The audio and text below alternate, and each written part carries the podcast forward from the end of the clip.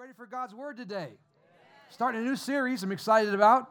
Let's pray. Let's get started. Father, thank you for this great opportunity we have to open up this amazing book called the Bible. We're so grateful for uh, this opportunity. We believe you're going to answer questions.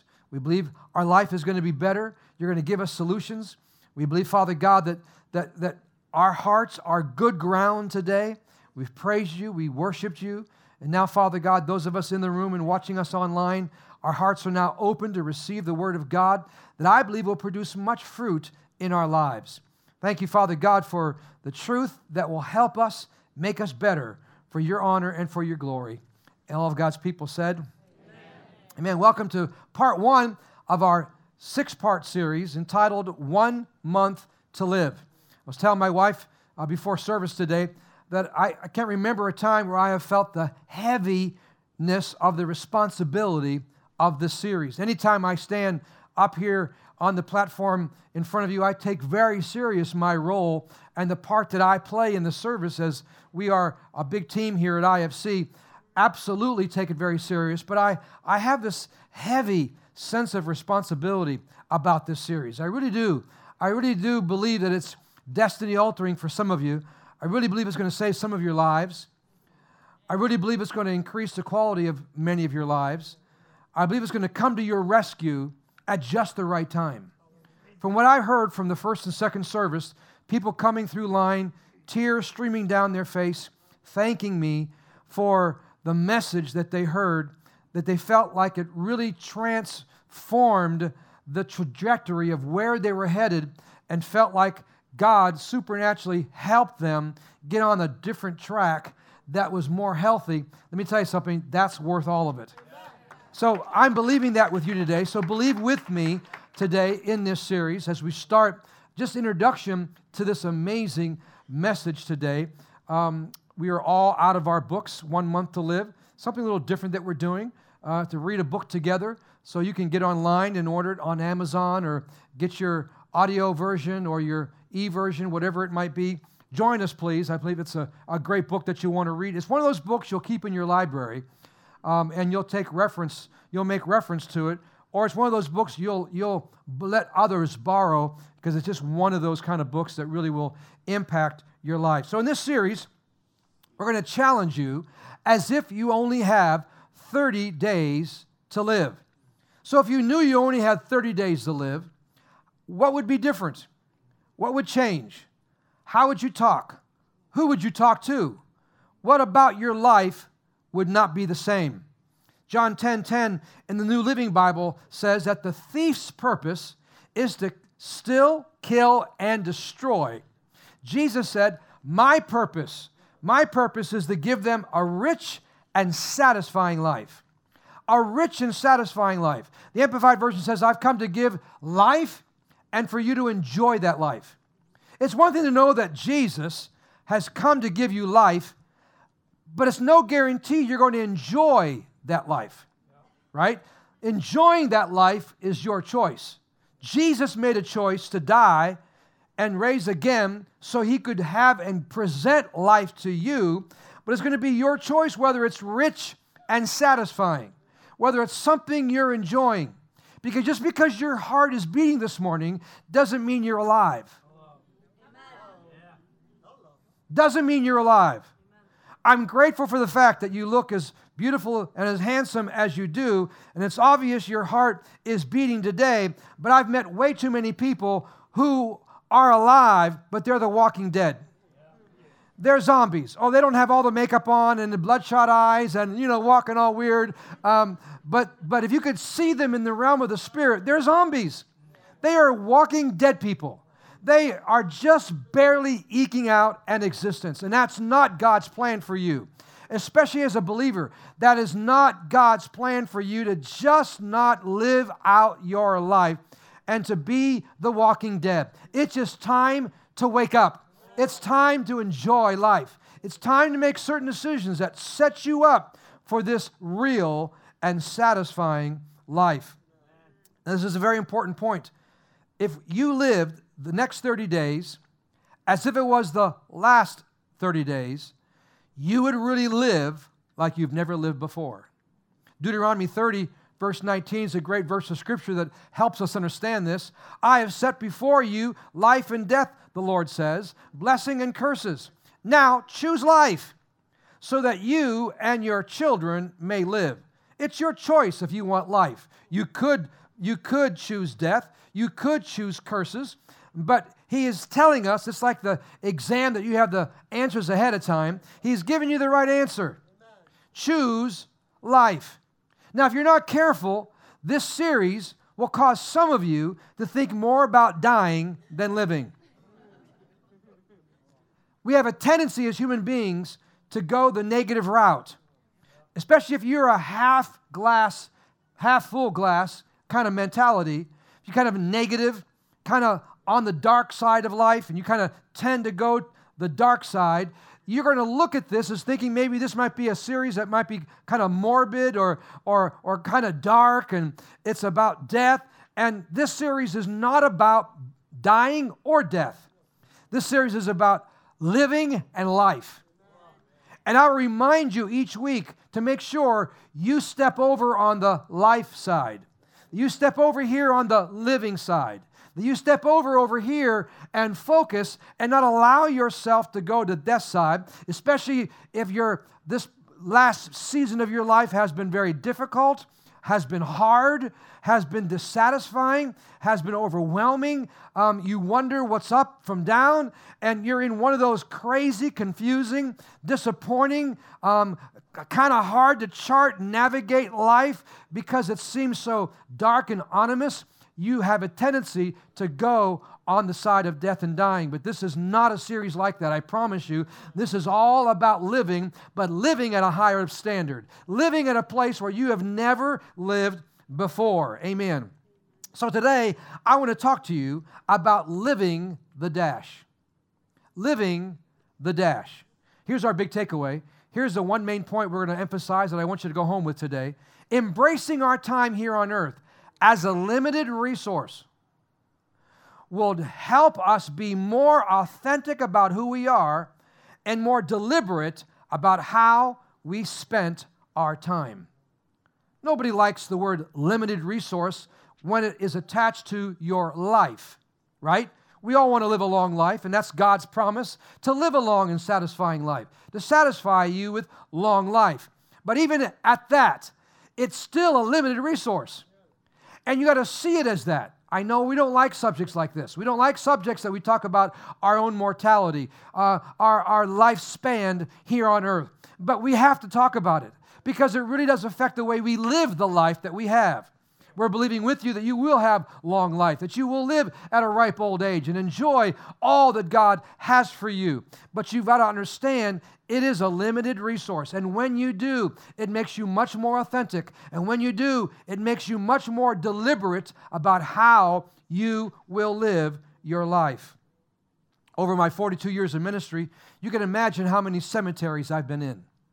Not because I like hanging out at cemeteries, because I've had to be in cemeteries as we have buried some amazing people throughout the 42 years of working here in church work. You can imagine all the various places I've been. I've seen every size and dimension of tombstones, and I can't help but notice, like you, when you go to the cemetery, looking at these tombstones, you can't help but noticing the dates on the tombstone. You can't but notice there's a beginning date, a date of when this person was born, and when this person died. This happened to be Billy Graham's dates. He just recently passed away. Here he was born, his first date. The second date is when he died. All of our dates are different, but every one of us have a dash. Every one of us have a dash. My dates are different than your dates. I don't know when my last date will be. I'm believing like you for a long and healthy, strong life. But every one of us have a dash. The dash is your story. The dash is your life. The dash is how you lived your life. The dash is how you spent your money. The dash is your family. The dash is the choices. The dash is who you forgave and who forgave you. The dash is how you spent your time. It's your story. It's you. Whether you like it or not, whether you're proud of it or not, whether up at this point in time or not, you're fulfilled and you're happy about your dash, or you're not so happy about your dash, your dash is very important. A lot of things in life we have no control over. You don't we can't control what family we're born into, who our parents are, our ethnicity, the season of history that we were born in. There's a lot of things that are way beyond our control. We have no control over. But we do have amazing amount of control over our dash, making our dash the most important, valuable thing you have in your life. Only you can be intentional about your dash. Yes, we can influence each other to live our dash intentionally and in a healthy way, but the bottom line is the only person that has total control over their dash is you. It's your choice. Your dash is extremely important. If you're not happy about your dash or whatever presents, it can change from this day forward. If you're very happy about your dash, man, you're setting yourself up for even greater fruit that's yet to come. There might be certain parts you're happy with, certain parts you're not happy with at all. Certain parts that are working really well, and certain parts that, man, it's just you can't get it off the ground, so to speak. It's always getting tripped up in a certain area of your life. See, you need to understand that this dash of yours is extremely important. Psalm 90, verse 12, says this about your dash. The psalmist says, Teach us to number our days, or value our dash, and recognize how few they are. There's that limited resource again. Help us spend them as we should. Number our days means value them, take notice of them, pay attention, Stand up. Look. Don't ignore.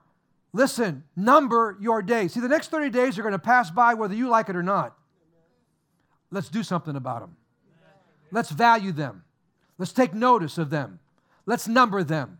Let's allow the Lord to teach us something valuable over these next 30 days that will impact the next 30 years. Amen. And that's the kind of series this is. That's the kind of information you're about to hear. Amen. The truth is, the next 30 days are going to fly by anyhow, so let's take notice. Let's value them. And God wants you to realize that your, your, your time here on earth is a limited resource, so we need to spend it wisely. And He gives us a choice how we spend the most valuable commodity and currency that we have time.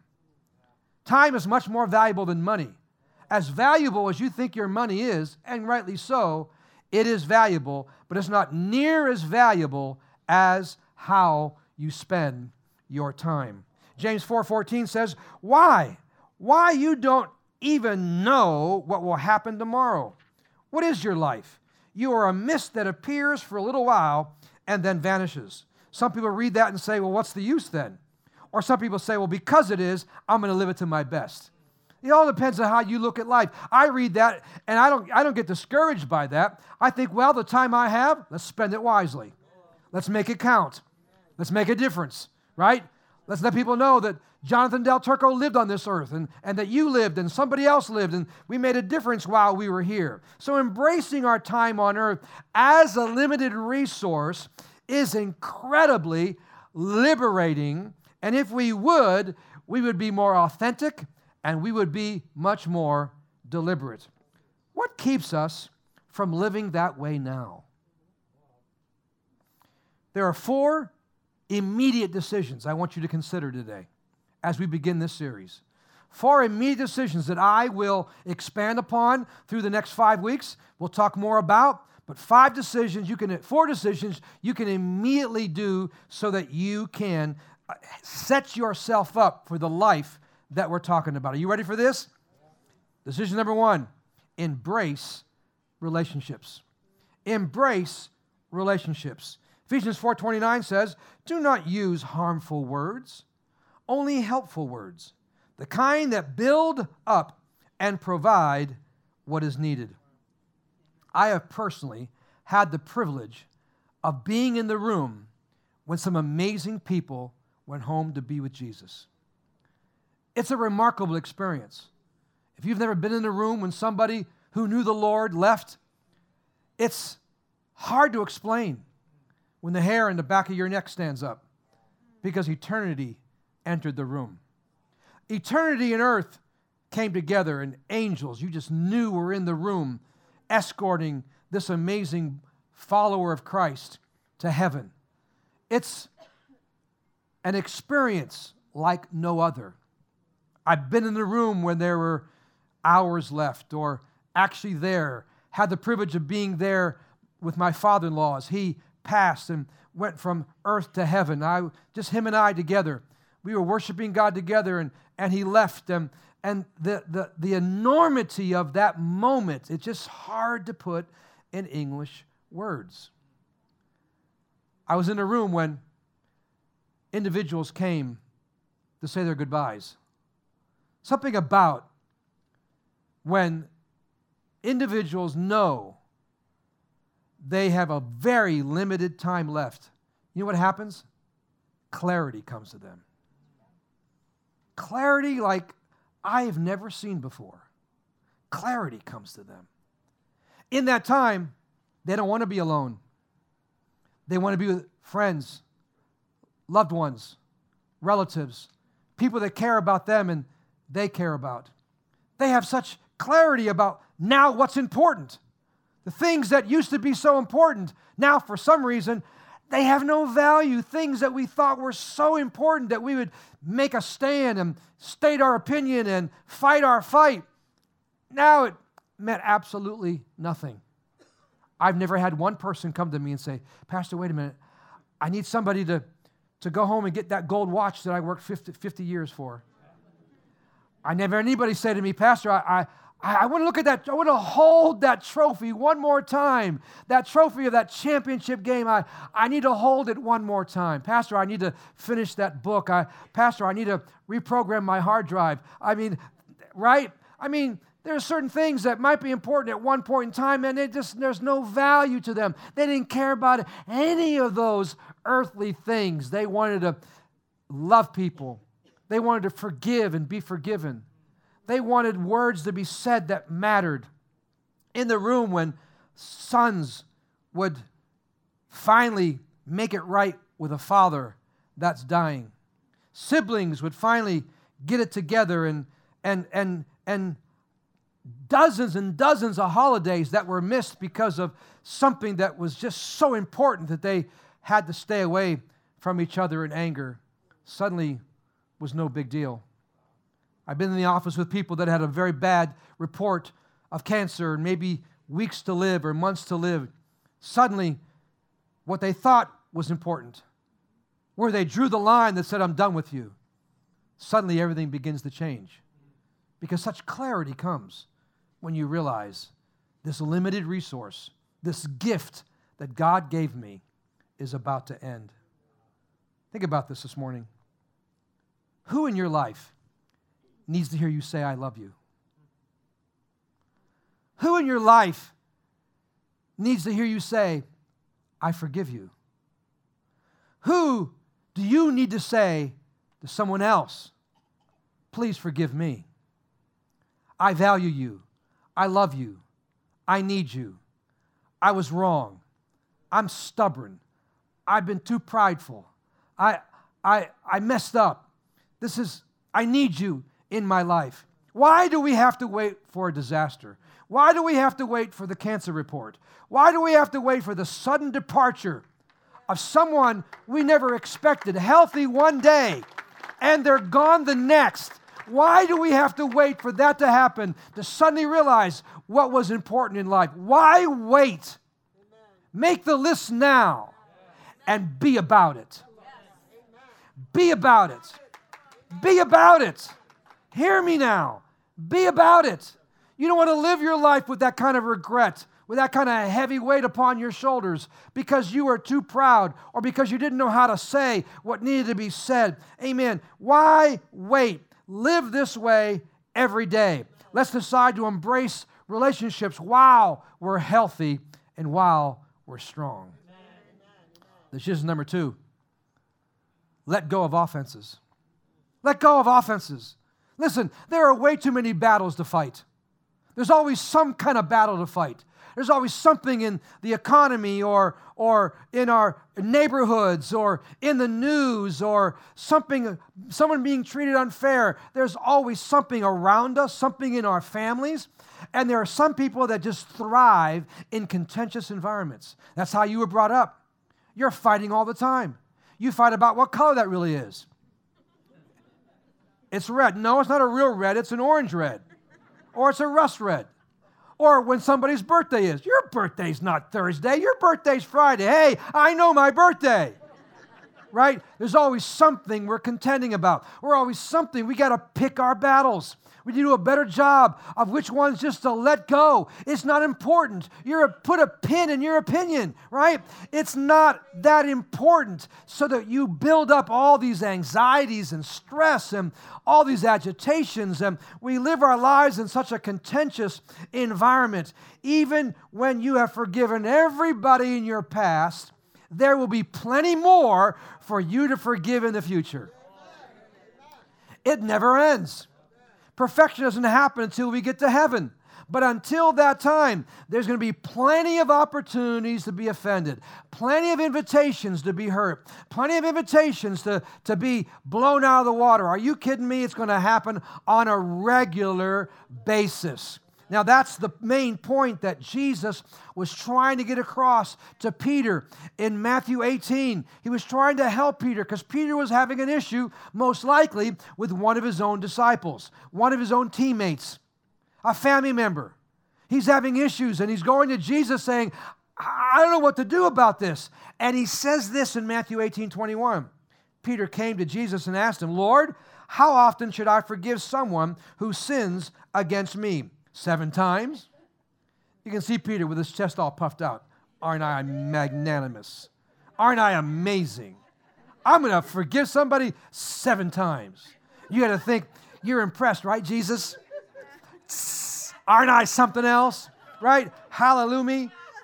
You got to know that he's impressed with himself. He's full of himself. Seven times, right? Seven times, right? And Jesus says what to him back in verse 22? No, not seven times. Jesus replied, but 70 times seven. Well, you got to know that kind of messed up his world, right? 70 times seven. Please understand that 70 times seven in God's math is not 490 times. It's unlimited, is the point. And we're not talking about 490 different kinds of offenses. We're talking about somebody doing it the same thing all day long, every day. Amen. That's the point. That's a pretty high standard. That, like, woo, that's like overwhelming to us. But healthy Christians, the point is, healthy believers, healthy Christians are the ones who forgive and forgive often. Forgive and forgive quickly. We don't wait around. We don't wait around. Why? Because when you don't forgive somebody else, Jesus said, I can't forgive you. Why wait an hour? Why wait a night? Why wait till the morning? Why wait another day? Why wait another week? Why wait a month, a year, 10 years? Why wait decades? Why wait for a deathbed experience? Why wait to a sudden tragedy to take place? The point is, we can't afford to live not forgiving. Unless you're going to be St. Teresa, right? Or, or some amazing person be, that's beyond who you are, which none of us can do, we need to recognize this is God's plan. How many relationships were meant to be more meaningful, fulfilling, and go deeper and more long term that failed because we were too proud to ask for forgiveness? We were too proud to say, I'm sorry. We were too proud to say, Well, you forgive me. I, I was a stubborn mule. I, I, I shouldn't have said what I said. And I'm, I regret saying that. I am so sorry that I allowed this to get to this level. And now the family is involved. Now people are taking sides. I've heard every story you can imagine and have suffered alongside of others who have allowed these things to overwhelm them. Good people, people that should have probably been your best friends because we were so proud we couldn't let go of that offense. And relationship is destroyed this day. You see him at Stop and Shop and you run the other way. You sneak down the produce department.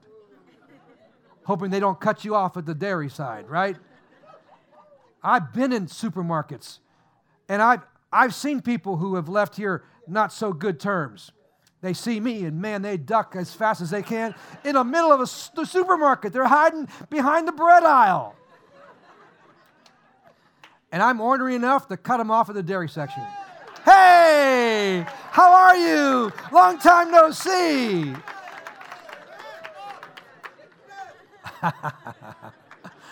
oh, Lord, have mercy.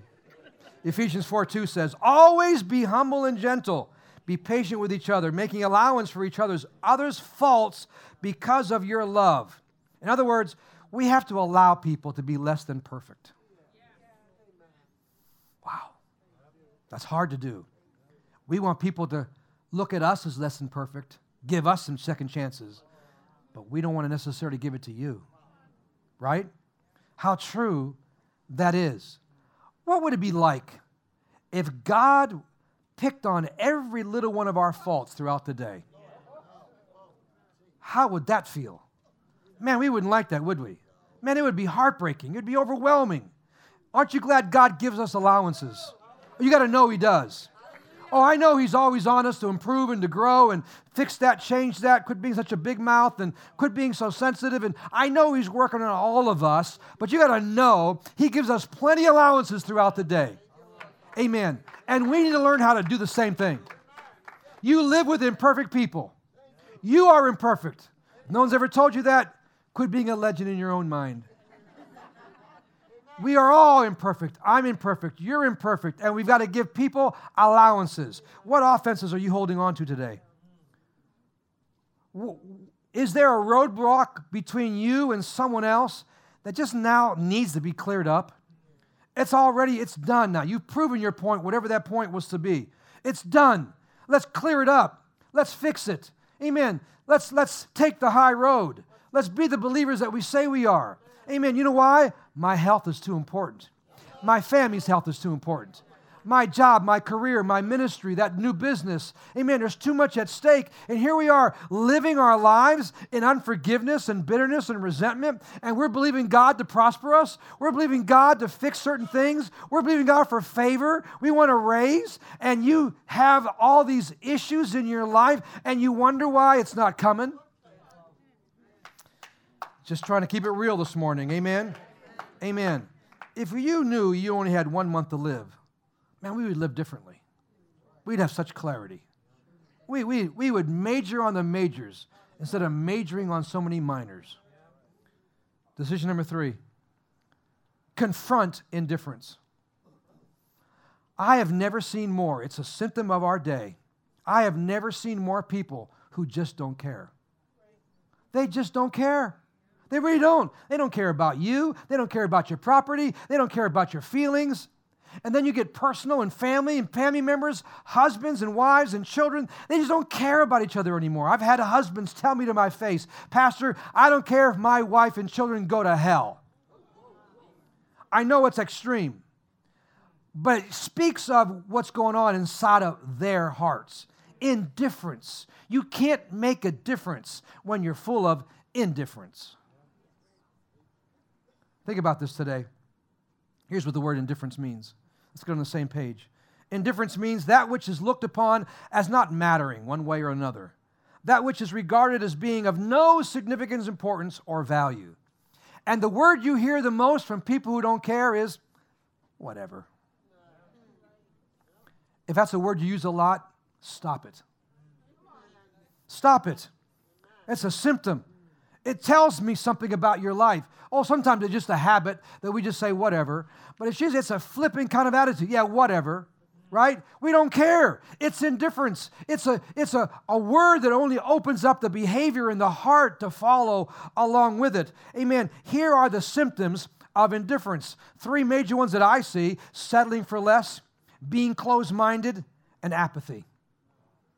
Settling for less whatever, you know, it's not the best, but it's the best I guess I, feel like doing right now. Marriage, family, could be better. Yeah, I could have a better relationship. I could be spending more time, but you know, whatever. I don't really care. It's not. It's something that I'll just settle for this. Being closed-minded. I don't want to change. I'm not going to change. Uh, there's no hope, anyways. It won't make any difference. Or apathy. Apathy is just that highest area of indifference. It means a total or near total lack of interest or concern about something or someone.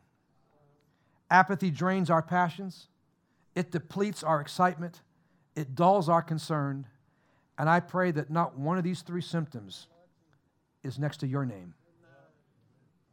If it is, if they are, then this is a, a sign to say, wake up. These next 30 days are going to be life changing. These next 30 days, God's going to work on our hearts. Here's what I learned one of the main things I've learned about indifference, one of the biggest lessons I've learned indifference can't feel. And the reason why indifference can't feel, listen very carefully. The reason why indifference can't feel is because indifference doesn't care. And what you don't care about, you can't feel. And God can't use people who don't care.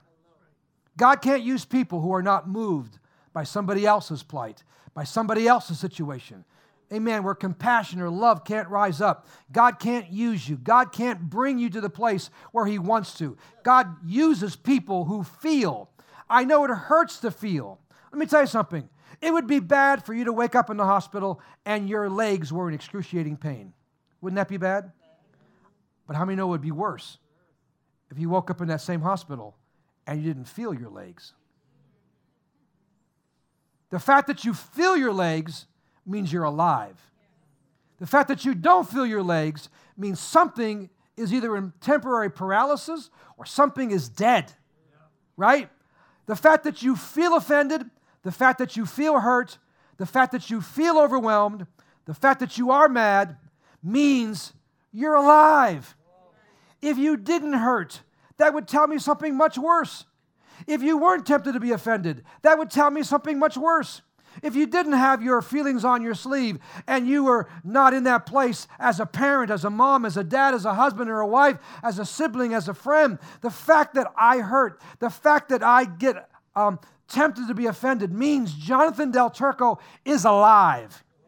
If I didn't get hurt, if I was not in that place where feelings did not take over sometimes or try to, that would mean I am much worse off than I ever thought I was if you don't care about your wife's broken heart, if you don't care the fact that your children are alone, if you don't care that your friend is in that painful, dark place, man, that speaks more about you than it does why they got in that dark place. Amen. Indifference Indifference, not caring. I don't care about you. I don't care that you're feeling this way. I get it why we don't care sometimes because when we cared, it hurt so much that we turned it off and we died and we got to come alive again. And that's the risk of coming alive. That's the risk of living life like you never lived before. I make that risk every time. Every time I help someone, step out, counsel someone, and my emotions are on my sleeve. I don't know any other way to do this pastoring thing unless my heart is on my sleeve. Have I been hurt? I've been hurt by the best, by the professionals. And I've been in deep places of big pain. And I had to get a hold of myself that if I want to do this thing at a high level of fruitfulness, a high level of joy and fulfillment, that I had to get over it. I had to work on me. In 42 years of ministry, you know what I've worked on the most? Me. Not you. I've worked on me the most. My attitude, my pride, my oversensitivity, my this, my that. You kidding me? Dear Lord, have I been working on me? And you should be glad I'm working on me because you get the better version of me. That'll never stop. Amen. Indifference can't feel because indifference doesn't care. Wow. The good news is, let's wrap this up. God can change your life. God can change that hard heart. Yes, He can. He tells us here in Ezekiel chapter 11, this is such a great verse of scripture. In verse 19, it says, And I will give them one heart, a new heart, and I will put a new spirit within them, and I will take the stony, unnatural, hardened heart, like many of you have. I've had it in my past, a heart out of their flesh, and will give them a heart of flesh. Listen, sensitive and responsive to the touch of their God. I want that kind of heart for you. God wants that kind of heart for you. A heart that's sensitive and responsive. Are you sensitive and responsive, or are you just whatever? God wants you to be sensitive and responsive to His tap on your shoulder when He says, Take care of that, love them, give that, bless them, write this, help them. I want to be responsive. I want to be so sensitive, I say, Yes, Lord. I don't want to say, ah, I don't like how they look. right? They don't look like they need anything to me. They're all dressed up and looking good. I, they don't need that. And I become the judge and jury. I want to make sure that my heart stays tender. How many times have I told my story about judging the man on the side of the road begging for some money? I've told you my story more than once. And the reason why I very seldom ever pass one is not for them, it's for me. Because I've been the biggest judge, judge and jury. You look healthier than me. I bet you're driving a Lexus around the corner. You probably live in a bigger house than I do. I hate to admit that that was my attitude, and don't look at me so spiritual. right? It's a, it's a way for me to not be the judge and jury. It's the way for me to keep my heart tender. What he or she does with that, it's not my problem. My problem is to keep Jonathan on the straight and narrow, keep his heart tender, keep his heart soft. Amen. That's my job. And I will do whatever I have to do. If it's the last $20 bill I have, I've had to do it. It wasn't happy. I wasn't happy about it. I and they they they, they wanted to grab it. uh, I don't know if I want to let this thing go. But the fact that I hesitated was all the more important for me to, what is it? It's no big deal. My heart is more important than that $20 bill. You get my point. What is it for you? What is it for you? How do you need to keep your heart tender? What's it for you to be responsive? What is it for you that you got to let go of? What has changed you? Who has changed you? What circumstances has changed you? You are not who we knew you were once upon a time. We, you are not this way. You are not so snippy and critical and cynical. You weren't born this way. That's not you. You're a loving, giving nature. You care about people. You're fiery. You're a good person. Who turned you into a cynical, old, mean person before your time? That's not who God made you to be. Who has made you that way? And now you need to stand up and say, I'm done not being the real me. I'm done being this critical, cynical person that nobody wants to be around. I'm done. I want to be who God made me to be. I want to be the gift that God made me to be. I don't want to be a whiner, loser. I don't want to be walking around with a loser's limp the rest of my life because I couldn't face the fact that my life needed to change. Can't tell you how many people I meet. And I knew after talking to them just for a few minutes, I realized I don't know this real person. This is not the real them. Circumstances made this person this way. A broken heart made this person this way. Guilt and shame made this person this way. This is not the gift that God made them to be. This series, my goal is to bring you back to life. That's God's goal.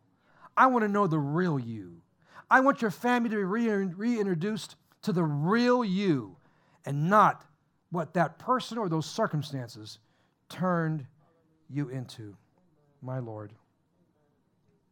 Hmm. I didn't say that in the other two services.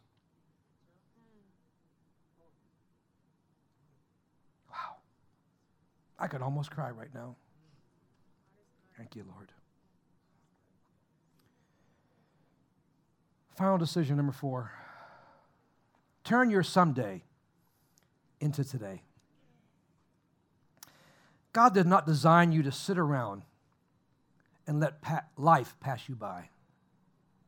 We live our life way too safe.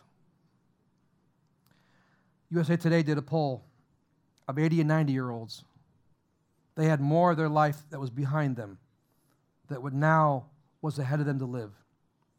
Asked a simple question What would you do different about your life? By far, they said, we would have taken more risks. We lived our lives too safe. We live our lives too safe. We all need to be willing to face and own this reality about life. Life is too short, and one day it will end as we know it. Don't allow your favorite day of the week to be someday. Someday I'll get help. Someday I'll go to counseling. Someday I'll spend more time with my son. Someday I'll love my family as they need me to.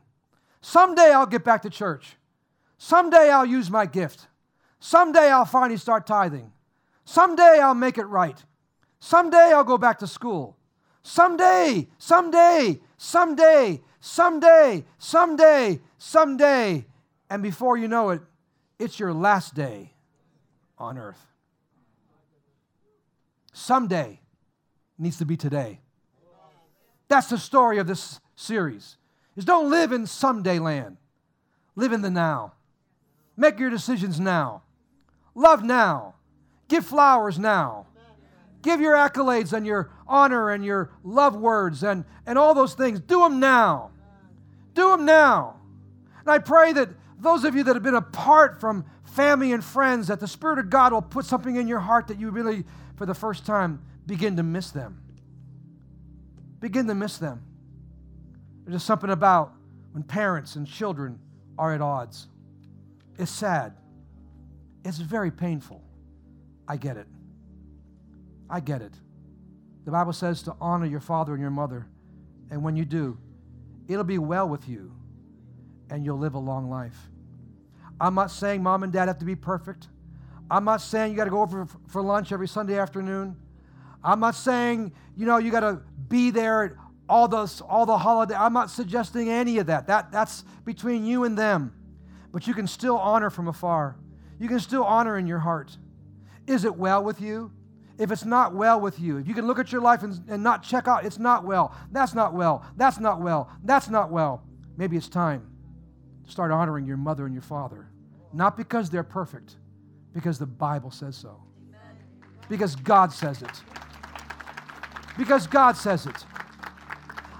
Again, I didn't say this in the first two services, but some reason it's in my heart so deeply in this third service today. Oh my goodness. That there's something about mom and dad, I, I know in reality, they don't really deserve in the natural your honor for what happened to you. I really do understand that. But the fact remains is it's not about that now anymore. Now it's about your quality of life. It's, it is unfortunate that the relationship has been busted.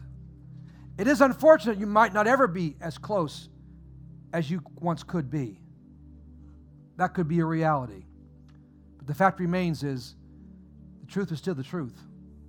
It's got to be about your life now, about your quality, about God's plan for you, about your future, about your future ability to love someone else, to love others, to be free enough to walk in God's highest and best. My, my.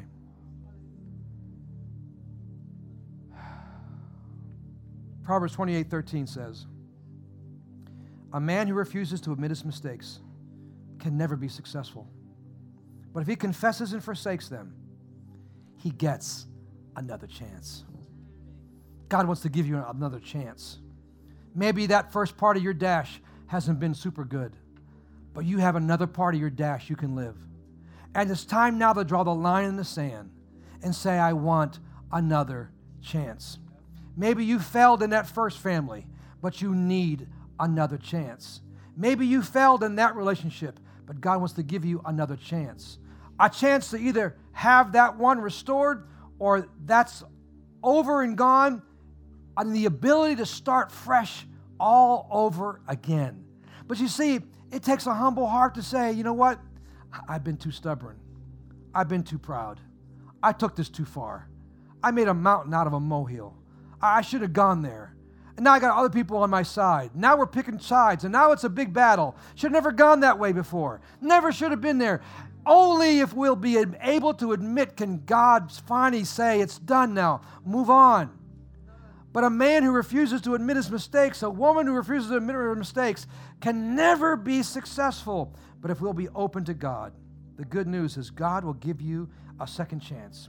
There's no reason that the next part of your race can be so much better than the first part of your race. There's no reason why God can't restore and God can't give you a second chance. And we can do this again. God loves giving second chances. God loves helping people start over again. Absolutely. God can do that and He'll do it for you. And I pray as we start this series that you'll have a great urgency to live these next 30 days like you've never lived before. You have a new, fresh urgency to take serious that little dash between your dates. Remember our big takeaway embracing our time here on earth as a limited resource will help us be more authentic about who we are and more deliberate about how we spent our time. It's not a series about dying or death, it's a series about living and life. Rich, satisfying life. Jesus died for you to have it. Why shouldn't you enjoy it?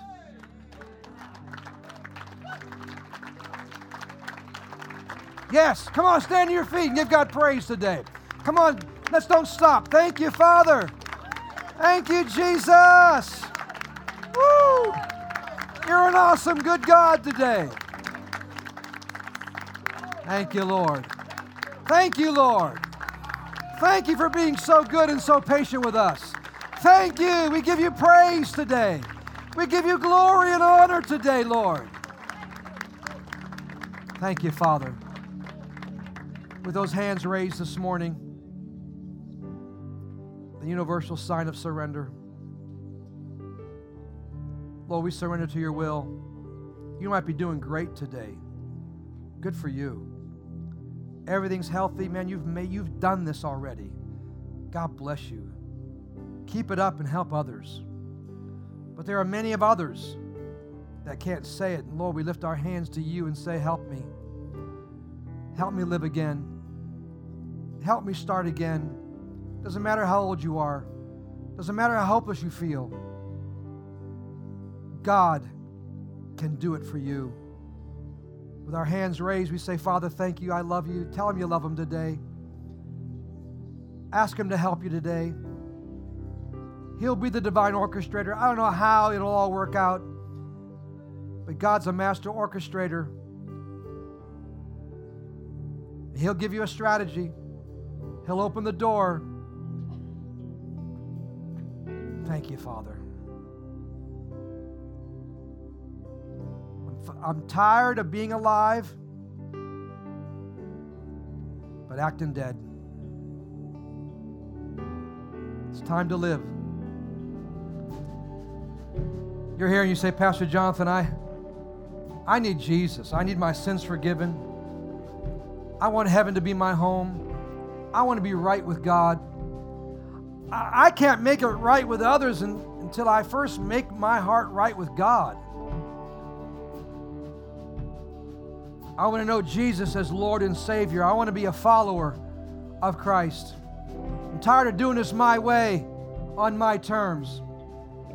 I want to surrender my heart today, my life today, to the Lord and Savior, Jesus Christ. There's no living without Jesus. You're saying, Pastor, pray for me, please. I'm ready to make that very next, very important step to follow Jesus. You say, Pastor, I've, I've not done this. I don't know him as my Lord and Savior, but I want to. It's time for new beginnings. It's time to start fresh and new. I want to know that I know that heaven is my home and I'm right with God and my sins are forgiven. If that's you, will you raise your hand nice and high today? That's me, Pastor. Pray for me. I'm not going to ask you to come forward. I just want to raise it up. Thank you. Thank you. Thank you. Thank you, sir. Thank you. Thank you. Thank you, sir. Thank you, ma'am. Good for you. God bless you. Thank you, ma'am. Thank you. Thank you, ma'am. Thank you. Thank you, sir. Thank you, ma'am. Thank you. Awesome. Who else? Raise it up high. Yeah, thank you. God bless you. Who else? Yeah, thank you. Good for you. Thank you, sir. That's a real man right there. Thank you. Yeah. Thank you. God bless you. Awesome. Who else? You that are joining us online, you're a part of the service today, so please open up your heart to Him today. We're so glad you're with us today. Anybody else before I pray? I'm ready. It's time to do this God's way. God bless you. Yes, sir. Thank you. Awesome. I love it. Something wonderful about a man or a woman who will bow their knee and surrender to God. Say, it's not about me. It's been about me, but no more. Going to be about Jesus now. Wow. Who else? God bless you. Let's all bow our heads and pray this prayer together. Father, in Jesus' name, here's my heart. It's the real me. I need you, Jesus. I believe God raised you from the dead. You're alive and well. Now make me alive. I invite you into my heart. Forgive me from my sins. I declare you as my Lord, my Savior. I will live for you all the days of my life. Thank you for changing me today. Heaven is now my home.